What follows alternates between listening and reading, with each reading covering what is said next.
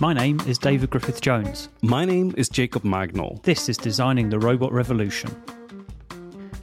Designing the Robot Revolution is for people working with or interested in digital transformation and automation. In it, we discuss topics from our perspective as designers and explore perspectives of adjacent professional profiles. We cover topics professionals need to know in order to work confidently in this context. So, for the past uh, some 12 years, I've been helping clients on their journey to become more digital, working from that viewpoint for a period of time that it was about digitalization. It made me discover that that was not actually the driving force that made companies successful. It was rather the fact that we are all connected and interconnected. The voice you're hearing belongs to Katarina Cornelius. Katarina has more than 20 years of experience helping companies become more successful in an increasingly digital world. She's also the author of the book Disrupting Digital. We sat down with Katarina to really understand what makes a company successful in this modern day and age.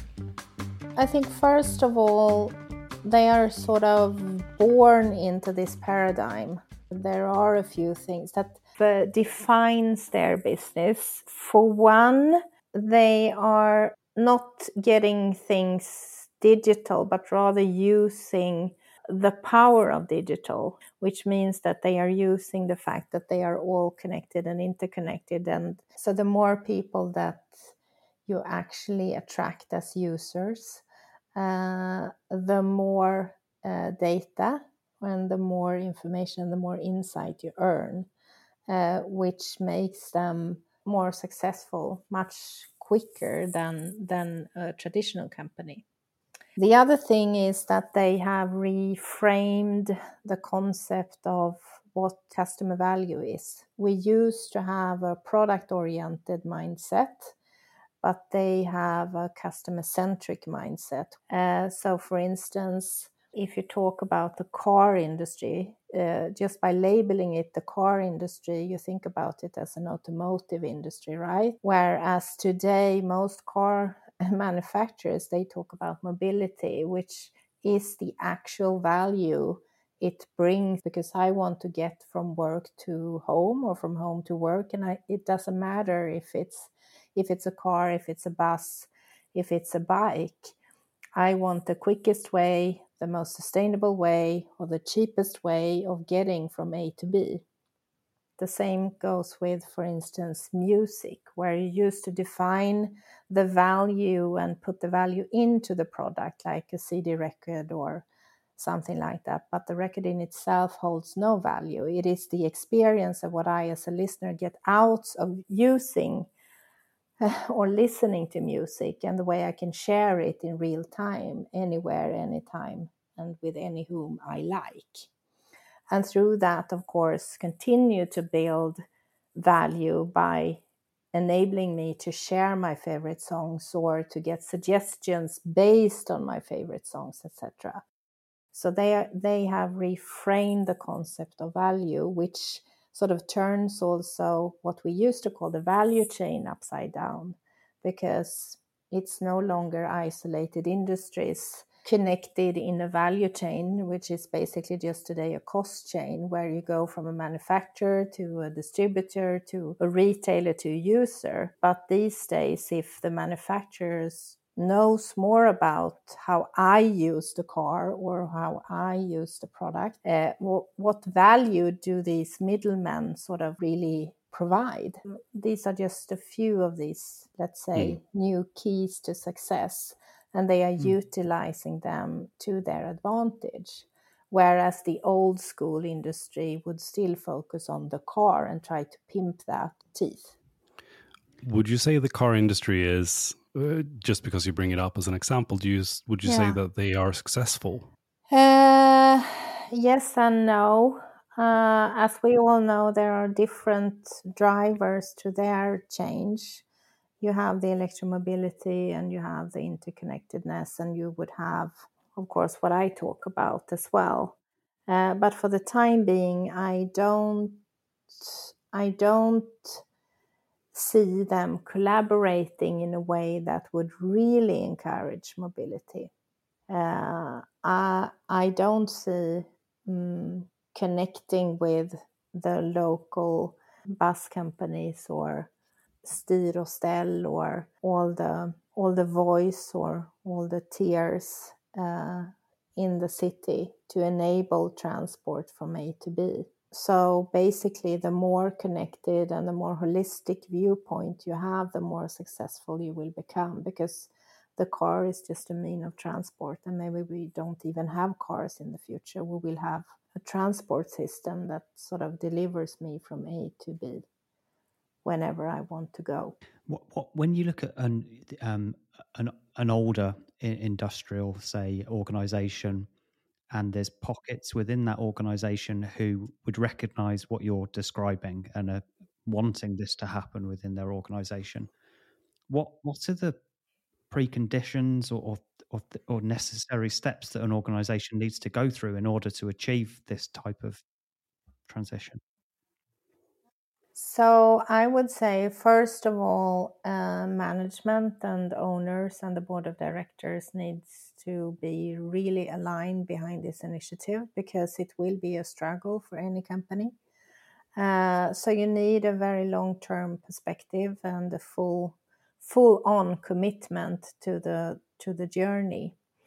Uh, you cannot try uh, a bit in the corner over there because you won't uh, basically succeed if they don't have the resources. So that would be one criteria. Uh, the second criteria is that they move away from thinking that just because you have analog processes or um, I don't know PDF forms on a website that people fill out, and just because you make that into a different format or whatever that is more like digital, that is not a successful way of doing that because you need to look at the value that that transition would provide. Why are you doing that and what are you hoping to achieve? The third thing that sort of comes in the way always is the daily business. Because if you have a long term strategic initiative to change something, the people who are involved in that uh, are probably too busy with their daily uh, workload to be able to focus on the long term objectives. That is perhaps the biggest uh, challenge to change. And perhaps the fourth thing you need to educate uh, a decent number of people in order to for them to be ambassadors or to be points of light in the rest of the organization. Uh, and realize it takes time and it's also not a linear process it's an organic process and it has ups and downs and it's an investment that you need to make.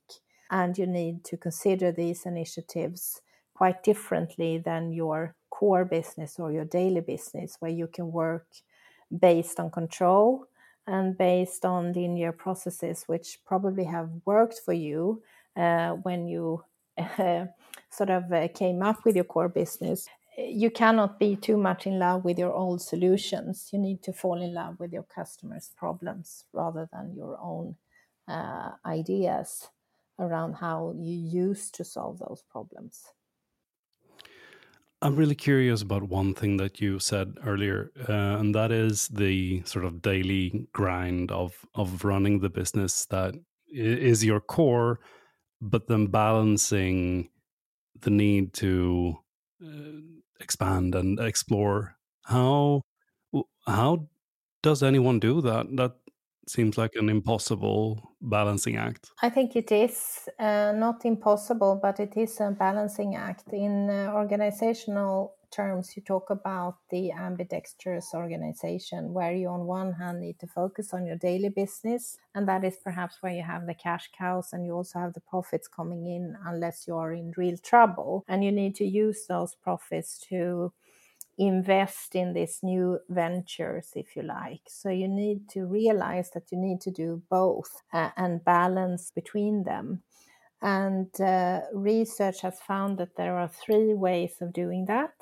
One way is, of course, you can buy yourself uh, a new business or a or a startup that is sort of providing this new line of business into your corporation. Uh, that has its advantages and disadvantages. One of the disadvantages is that you will have, at the end of the day, a bit of trouble merging these two different cultures, these two different business ideas, these two different sizes of companies, etc., etc., to do the the whole transformation successful it, it has happened, but it's it's um, uh, it's a bit difficult. The second strategy is uh, you would um, split the company or at least allocate resources that are within the company still, but they get a decent amount of time and a decent amount of resource to explore uh, the new ventures. Then, eventually, the integration process between these two lines within the business will be easier when the new business has sort of grown into some real business. The third strategy is that you start a whole different operation that has uh, the sole purpose of disrupting your old business. And once again, uh, it, it, can work, but when you merge these two businesses, it will be a bit of a trouble. So, research has found that the most successful way is to allocate resources within your organization to work on these new ventures, because then you will have a smoother integration process. But even that is not easy, but it over time has proven the most successful way of doing it. And there are two criteria that you need to keep in mind if you go on that path. And that is you need to find a common purpose for your core business and your new business which I would refer to as a market space. Uh, because if you are a car manufacturer and your core business is the car and the new business is around mobility, and that could be partnerships with different companies or it could be new ventures in different mobility areas, you would need to find a, a, common purpose where these two businesses can feel at home and feel that they belong. So you won't have like a, an elite team, uh, which is the new business, and then you will have the old team, which is the core business, because then you will have cultural problems and problems of prioritizing perhaps your resource. So that is one thing. And when you have the purpose, you will also automatically, if you if you get that shared purpose between these two parts of your business, uh, you will be able to gain another important component, and that is trust. Because as soon as you're venturing into new business and you're venturing into a path that is sort of redefining perhaps the role of your company company on the marketplace, uh, you need trust in the organization because change will not happen unless you are able to build trust. Uh, which is why a change agenda or a transformation agenda during the pandemic has been really challenging as we build trust when we actually see and meet people in the physical realm rather than the digital. So, uh, the trust component is sort of key for you to be hmm. successful mm. either way. How do you then, as a as a company, become okay with the if you go for the the scientific method and you you start up uh, an, an initiative like that? How do you become okay with the risk of things not working out? So, equally important to training your business sort of muscles or changing your business idea or changing your portfolio products or offers, you need to take the cultural question as seriously. So, you would need to install a learning organization, a learning mindset within the organization. And that is the only failure that we have in this company is that we fail to learn. Uh, it's not the failure in itself. And if you fail, please fail interestingly, because then we can write about it. But um, if you fail, the, the, the, it's part of the learning process, and you need to install like learning programs. So there are several, but we, uh, when we do a massive, let's say, up in business, we always collect the team, and then we have a learning experience. So what did we set out to do? What actually happened? And what did we learn from this and how can we change uh, whatever we did until the next time and every time we have done that we have identified a lot of key insights which has brought us forward because the only thing that brings you for- forward is actually learning So that is important to keep in mind. When you go into an organization and and you set out on a facilitation for transformation journey, are there any characteristics of an organization that make you shy away, that really worry you?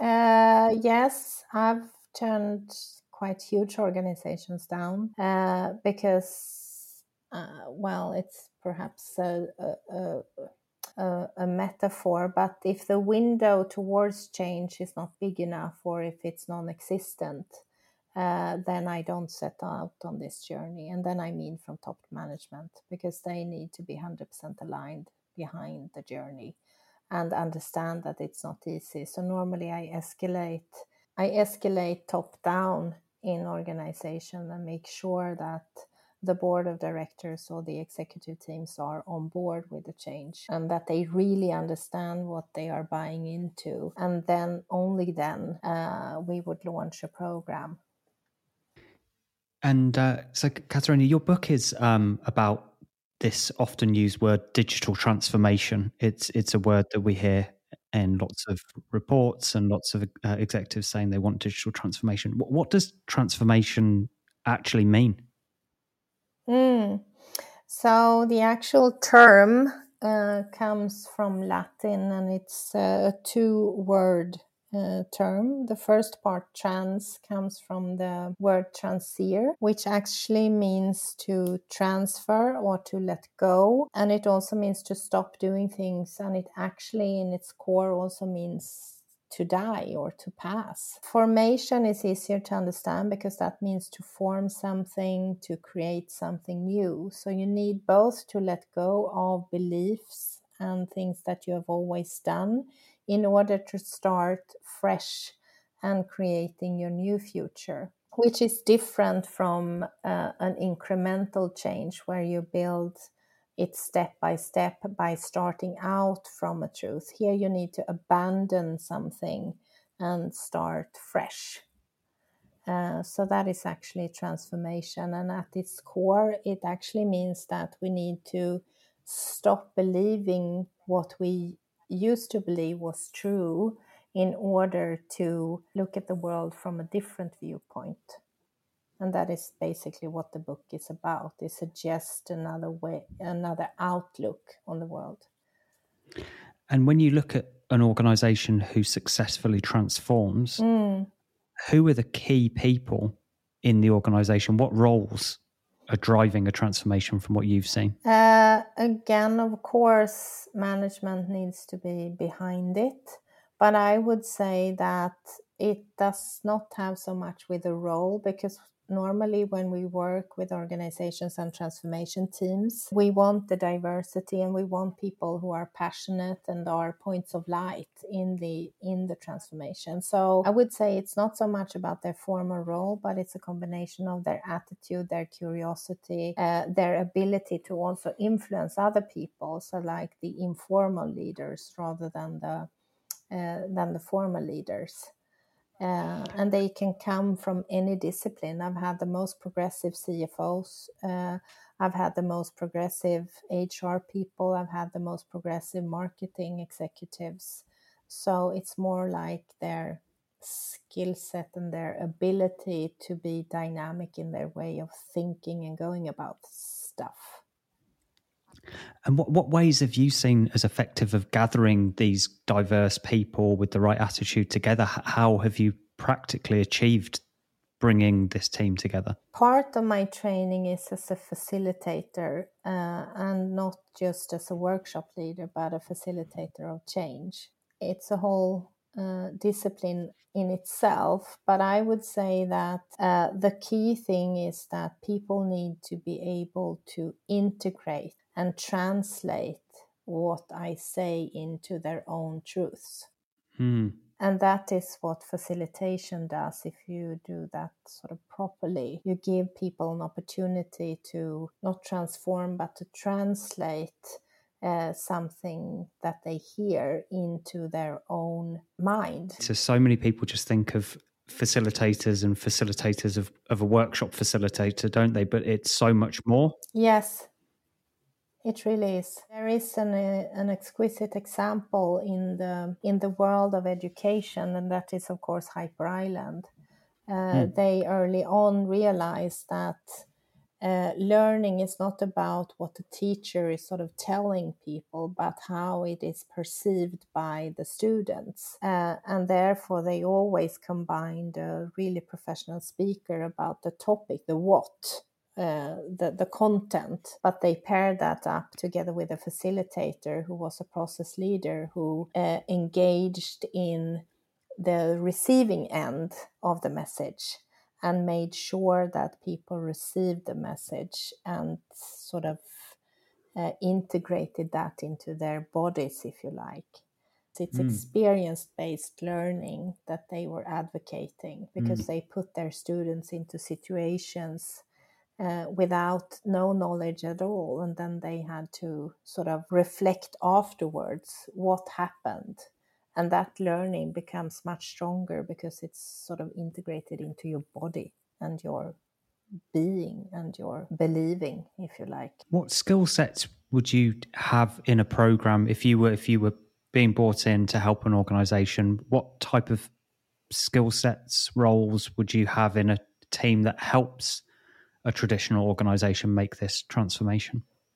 Mm. Uh, I would, of course, have people who can introduce um, uh, the team uh, to, let's say, the worldview that I'm trying to express and sort of display. And that could be, uh, yeah, a numerous inspiring team members that have either gone through this process in their own organization or are thought leaders. Uh, and that is to establish a strong why in the beginning. So, why would you need to change? And then the outcome of those people belonging to the team is that the people in the organization need to have a clear view on the case for change. And hopefully, they will also have uh, understood and sort of grasped the sense of urgency to why change because without the why nothing will happen also. And then uh, as a next sort of level use people uh, such as yourself, such as service designers, uh, who can help them also understand the world outside the company in a much better way. Going about and introducing them and interviewing the different uh, client levels and or the customer levels. Uh, if it's a business to business organization, it can be then their business, but at the end of the day, there are also users out there probably uh, so we would go layer by layer and understand their needs and what they want to get out of using the company services. And you can use a business innovation manager or someone skilled in uh, designing a, a, an offer or a concept or a product or a service, uh, of course. But it also requires, as I said before, not only the business end, but I would engage also people who are uh, working with the human capital in the organization. Mm. And that could be anything from people skilled and trained in facilitating or guiding change. It can also be um, people who are inspiring around neuro leadership. It can also be people who can actually teach teach the organization when it comes to different innovation methods or have them uh, successfully carrying out rapid prototyping or uh, those kind of things. So mm. it's a lot of training actually uh, into different disciplines, uh, which is not only business related but also human related.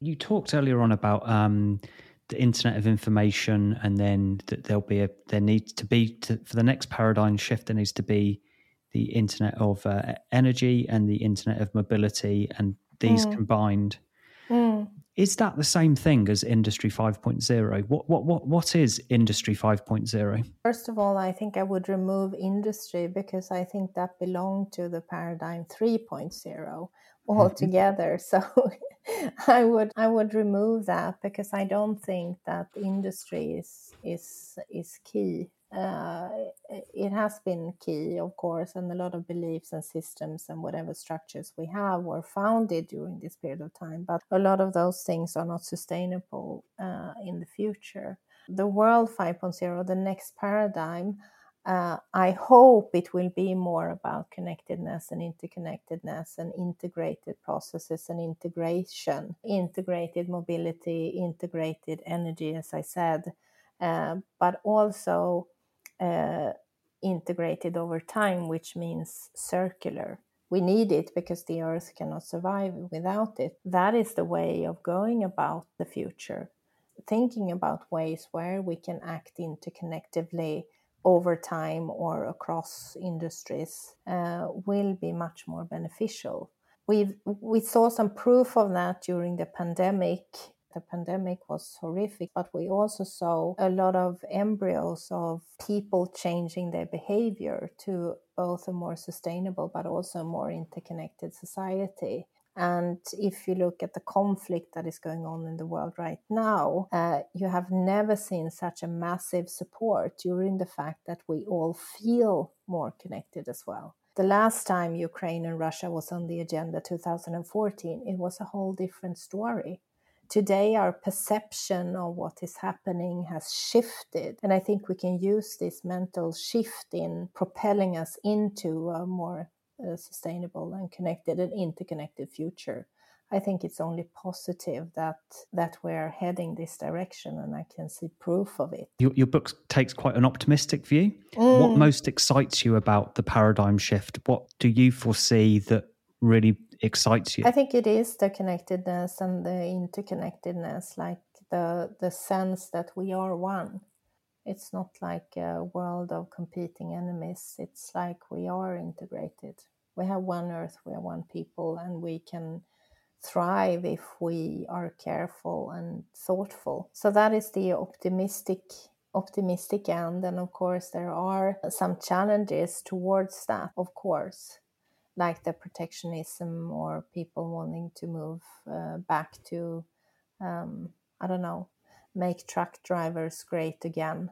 In in your book, you um you say that you've touched on this in uh, in in some of what you've spoken about, but you say that maybe a don't you have maybe an issue with the word digital, and actually maybe the word network is a better word. Can you can you explain a bit what you mean about that? You know, an organization will talk about digital transformation, but why perhaps network is a better word?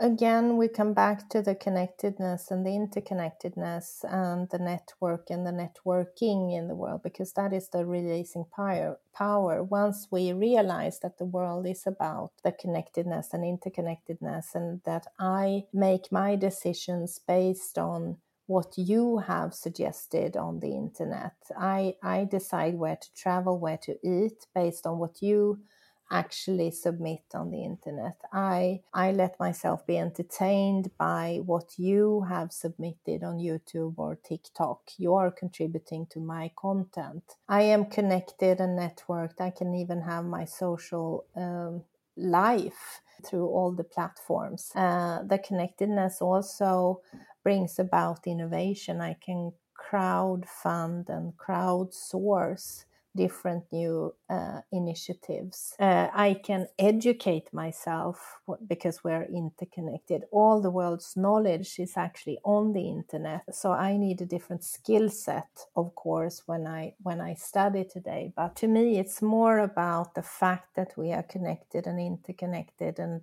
uh, online 24 hours a day, basically, or at least seven hours per day per person. Uh, 4.7 billion of us is connected and interconnected, and that is sort of ruling uh, this society. Digital in itself doesn't bring about any value. We had a digital camera that was not connected interconnected i could still only use the camera for taking photos whereas the photo services today like the snapchat i can i can share my life in real time anywhere anyhow and with any whom i like so it's a different set of logics to the connectedness. And I think you miss out on that if you only talk about digital. Mm. We had digital watches, but mm hey, what was really the difference in terms of behavior? I had an analog watch and I still used it only to look what time of the day it was. Uh, so that is not the driving force. The driving force is that we are connected and interconnected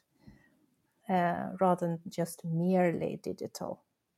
And is that what is is meant by netocracy? That it's it's people who are connected are the ones who are the new ruling class. Can you just explain netocracy a bit? Well, it is the mm. people that sort of realized uh, the potential of that. So they would be today's upper class because they have an advantage because they've seen all the possibilities that this interconnectedness has brought to them and their business. Whereas the people who are perhaps staring blind at the world digital or which by the way has 20 different interpretations. If you go out and talk to people and you ask them, you say that you want to digitize your business, but what do you mean? You would have 20 different answers mm. because they don't know quite how to, what should I do with it? I mean, uh, that is not mm. to me transformation. That is only, uh, I don't know, making something in a different form but that does not change behaviors that does not change the way we go about the whole thing. I'm just curious you, your your book uh, the topic of of transformation is in of itself uh, changing. And do you feel like since you've written the book is there anything that you feel like oh i really need to update? Uh, yes and no because uh, interestingly enough I thought the book's content was quite old when I issued it because I've been working with it for such a long time. Uh, but uh, you know the law of diffusion of innovation where you have different companies i mean adapting to new technology and innovation. And of course there are companies that are very early on like the innovators early adopters but there are also numerous companies and organizations who didn't even start on their journeys yet. Uh, so that's a bit fascinating. So yes for the future guys i would like to update a few things, but uh, uh, for uh, for many industries, they still find this book very, I don't know, novel, if you like. Uh, from my end, uh, I think uh, I did not explore the world 5.0, but I would like to sort of reinforce the message that has to do with and holistic view. And I think I would also like to reinforce uh, the parts that talk about sustainability because at the end of the day, uh, and not only since yesterday when we had another climate report coming out, but the the the the premier purpose of using new technology would to bring out or make make the world more sustainable. And in order to do that, you need to uh, have a more holistic view, a more integrated way of doing things. Like uh, we have the internet today, that is a great network where we exchange information. But uh, where I see it um, and would like to explore more is that uh, it's not only an internet of information, but uh, and that has become evident just recently uh, we would also need to have a similar structure when it comes to energy, where we exchange energy. And we would also like to see a similar structure when it comes to transportation. So, an internet of transport, an internet of energy, and an internet of information. And when you have these three forces coming together, uh, we will enter into the next paradigm and we will need that in order to actually be uh, full mm. full on sustainable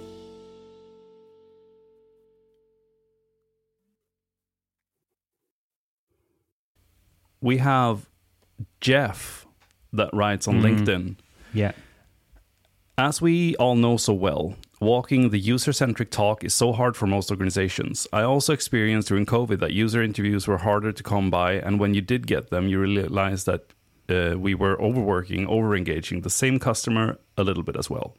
So you could end up with user centric insight, but sometimes too often from the same user or segment. What a great lovely comment. Yes, totally see that uh, in the organisations I've worked with. I mean, you could almost make a kind of caricature joke about it, couldn't you? That Yeah. hey, Yeah. we're we're user centric, and act, but we're just asking the one user who's sat in our closet somewhere the same question over and over and over again, and you could joke about that. But I, I we've spoken about before how organisations tend to, as we all do, like as humans, hmm. we tend to approach people who we know already, who we have a good relationship with, who it's easy to approach with. And that can mean you don't push yourself to speak to more a more representative group of users and customers, and that you end up with a very unrepresentative and undiverse group of uh, that you've based the research on. Yeah.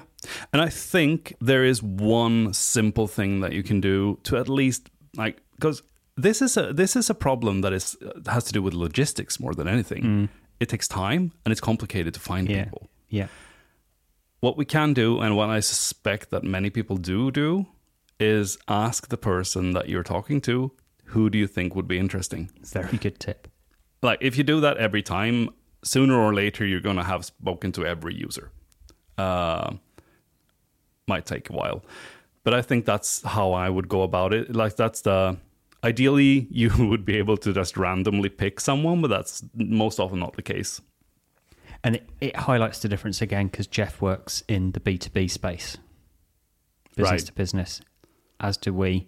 And actually, we saw some other comments from, from Ulrika, for example, who works in the public sector where everyone is the user. Um, and working with business to consumer, working with a big retailer. I mean, you can pretty much just go and stand on the high street and stop people, and you're going to get someone who's had some experience of a major retail brand. But if you Mm. are doing business to business, it it, Right. it can be harder. and lastly so jeff ulrika and then rasmus Yeah, uh, brings up a really good point as well. I think just see yourself as the mediator and be aware that you are, so that you take that responsibility seriously, basically, because it, it it is easy to become complacent sometimes. I, I'm not going to say that I'm never, uh, but yeah, really fascinating stuff in the LinkedIn uh, on and the episode uh, where you can listen to more of this is user centricity with integrity. I believe that's episode four, yes, and um, we'll also link to the uh, thread about dark patterns that David put up on LinkedIn in the show notes below. I'm happy with that. yeah, that's really good.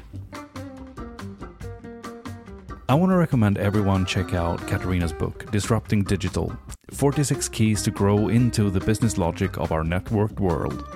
Links to where you can buy the book in both Swedish and English can be found below. All music in this episode was performed by Vendela. My name is Jacob Magnol, joined by David Griffith Jones. Have a great day.